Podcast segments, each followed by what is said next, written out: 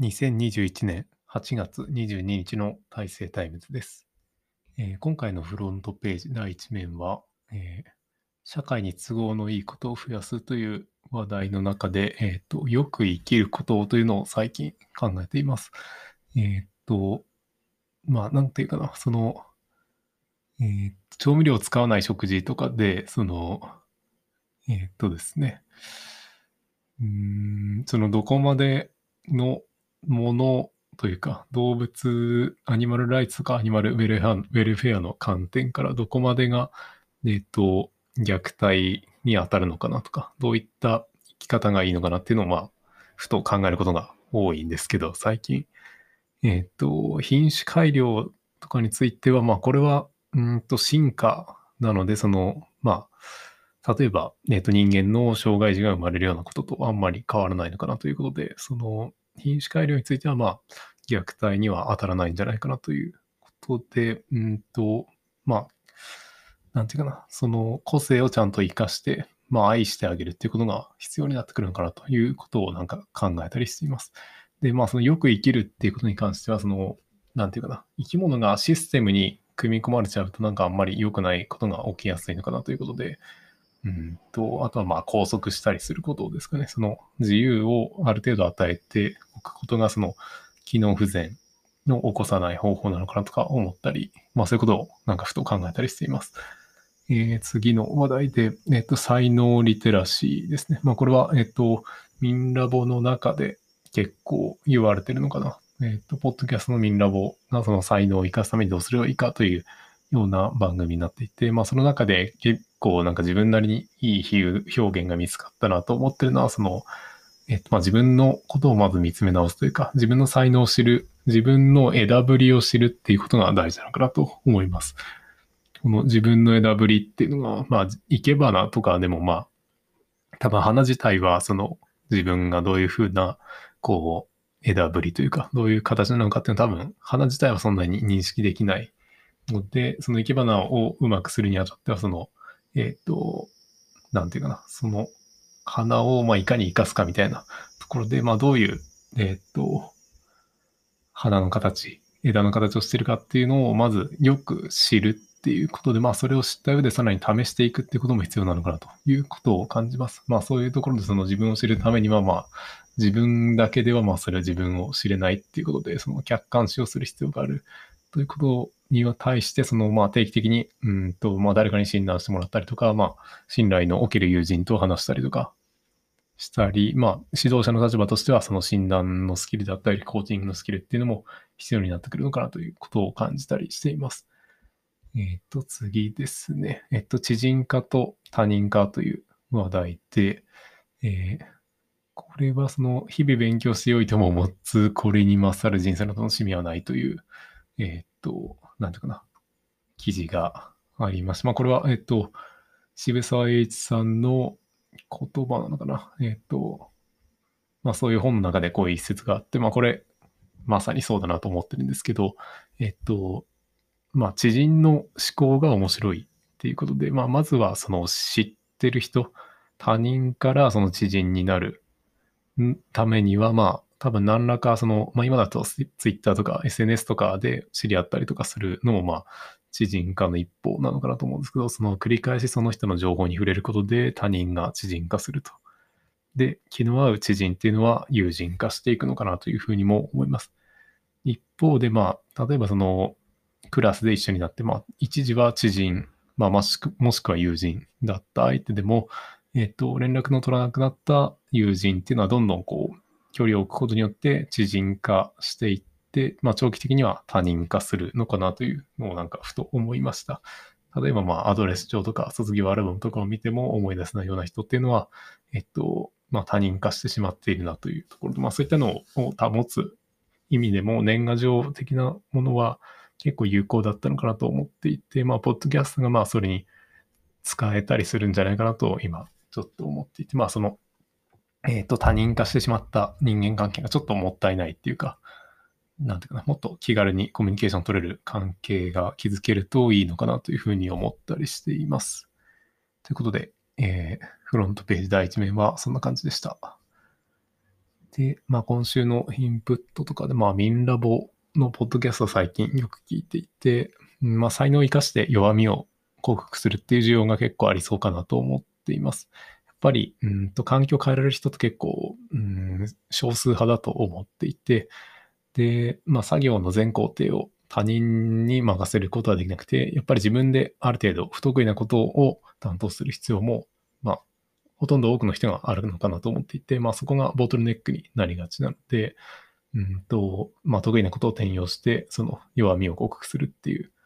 ことができることが多いはずで、まあ、自分もその脱線しがち、作業の脱線しがちっていう弱みがめちゃくちゃあって、まあ、それをいかに克服するかっていうのを今、工夫しているようなところです。で、うーんと、まあ、インプットはいいかな。他は、ニューノーマル退屈日記の左右ハックの左右マゲドンの話とかが面白かったりとか、うん、昔のメモで星一さんのエッセイの中から、その笑いっていうのは完全な理解っていう話とかもあったりして、まあ、そのあたりですね。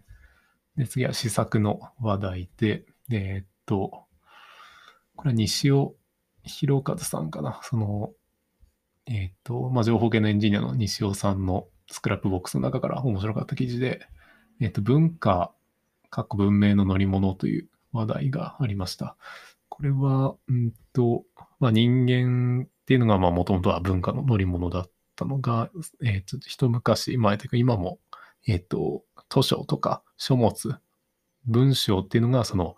文明の乗り物の役割を担っていたと。で、これからは、まあ、えっと、コンピューター、動画のコンテンツがコンピューターがその文明の乗り物になっていくということで、まあこれふと思ったのが、その今長期的に見たらそのポケモンで育った人がまあポケモンの新作を作っているような状態なのかなと思っていて、その例えばそのポケモンっていう、えーと文化というかミームの再生産、再生産というか自己増殖が起こっていて、なんかこれ面白いなと思っています。まあ、ガンダムとか仮面ライダーも多分同じで、まあいいものは思わずされるっていうこともあるのかなと思うんですけど、うんと、ポケモンというミームがなんか自然発生的に現れてきて、まあそれが今増殖しまくっているような状態なのかなと思っています。で、次は、うんと、まあ最近はなんかその落ち着くことの重要性みたいなので、まあ落ち着きということをちょっと考えたりしていて、えっと、まあ、若者だとこう幼いといろんなものに興味を持ってまあいろいろ動いちゃうんですけど、まあ、例えば大人の猫になると、まあ、猫は子供の猫だといつも遊んでくれるんですけど、大人の猫はこうなんていうか機嫌のいい時にしか相手にしてくれないっていうそのおとなしさがあるのかなと思っていて、まあ、こういう落ち着きを、まあ、今の エスエヌエス とかそのなんていうかな興味を引くものが多い環境だとこの落ち着きの能力が結構大事になってくるのかなと思ったりしています。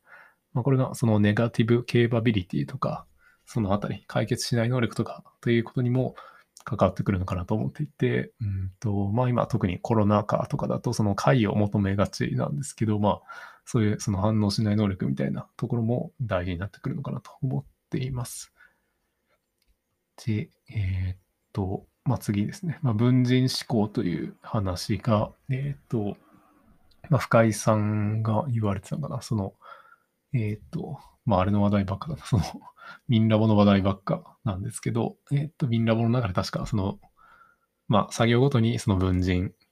えっと、いろんな自分を使い分けるっていう感覚が大事かなということで、まあ、このポッドキャストについては、うんと、なんていうかな、週刊連載みたいな感じの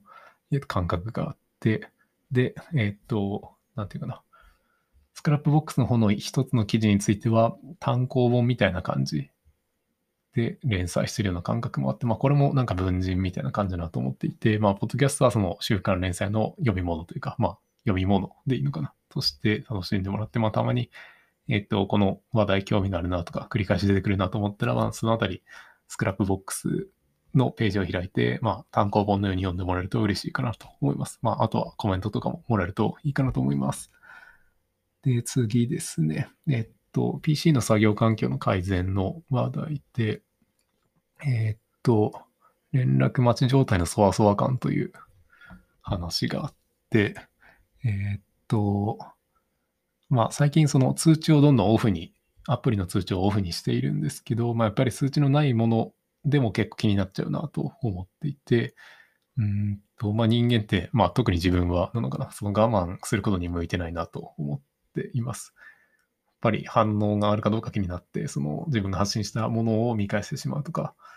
いうのもあったりして、まあ、昔はそのガラケーの返信メールとかもちょっと気になってたりとかして、はがきとか手紙の時代であっても、やっぱり返信があるかどうかっていうのは結構そわそわしてたしていたのかなというのもなんか気になったりしましたね。うん、まあ、今のアプリの時代はちょっと、なんだろう、返信の通知がちょっとありすぎるなというのは感じてます。で、えっ、と、あとは、ズボラ側のノウハウという話題で、えっ、と、まあ、これまでのネット環境だと、そのちゃんとやってる人っていうのは多分情報をまとめるのが得意な傾向があって、まあ、それをなんかブログとかで共有してたのかなと思うんですけど、そのズボラ側というか、ちゃんとしない側のノウハウってあんまり共有されにくいなと思っていて、まあ、自分が見た中では、その借金をいかに踏み倒すかみたいなブログが結構面白かったんですけど、まあ、そういう事例ですね。そういうのも、なんか、ポッドキャストとか、スクラップボックスとかであれば、えっと、ズボラな人間でも情報を整理して共有しやすいのかなと思っています。まあ、今後自分の方でも、なんか雑な料理のレシピとか、えっと、雑な、なんやろ、えっと、整理術というか、雑なライフハックみたいなのも、なんか、整理して共有できていけばいいのかなと思います。で、えっと、まあ、最後の話題で、えっと、写真とか動画とか音声とかの、えっと、大容量、大容量なファイルの保存方法が最近ちょっと気になっていて、えっと、まあ、クラウドストレージとか物理メディアをうまく使って、なんかこう、いい保存方法というか、メンタル的にそのストレスがかからない管理方法を検討したいなと思っていて、まあ、これは、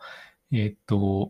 大学の友人の、えっと、寮の生存確認チャンネルの寮さんとかに聞いてみたいなと思っていて、まあ、もしなんか、聞いてもらってたらちょっと反応とか返してもらえると嬉しいかなと思います。まあ、自分の場合はまだそんなに、えっ、と、まあ子供とかもいないので、そんなに動画とか、まあ写真の枚数は多いけど、うんと、容量としてはそんなにない。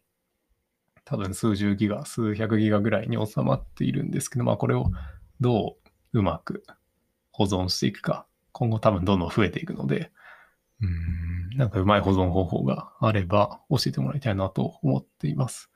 ということで、えー今回はこの辺りで終わろうかなと思います。うーんと、まあ、全体的にそうだな。まあ、バッと駆け足で行ったんですけど、なんか、ミンラボの話題が多くて、あとは、なんかよくわからない、その、哲学的な思想の、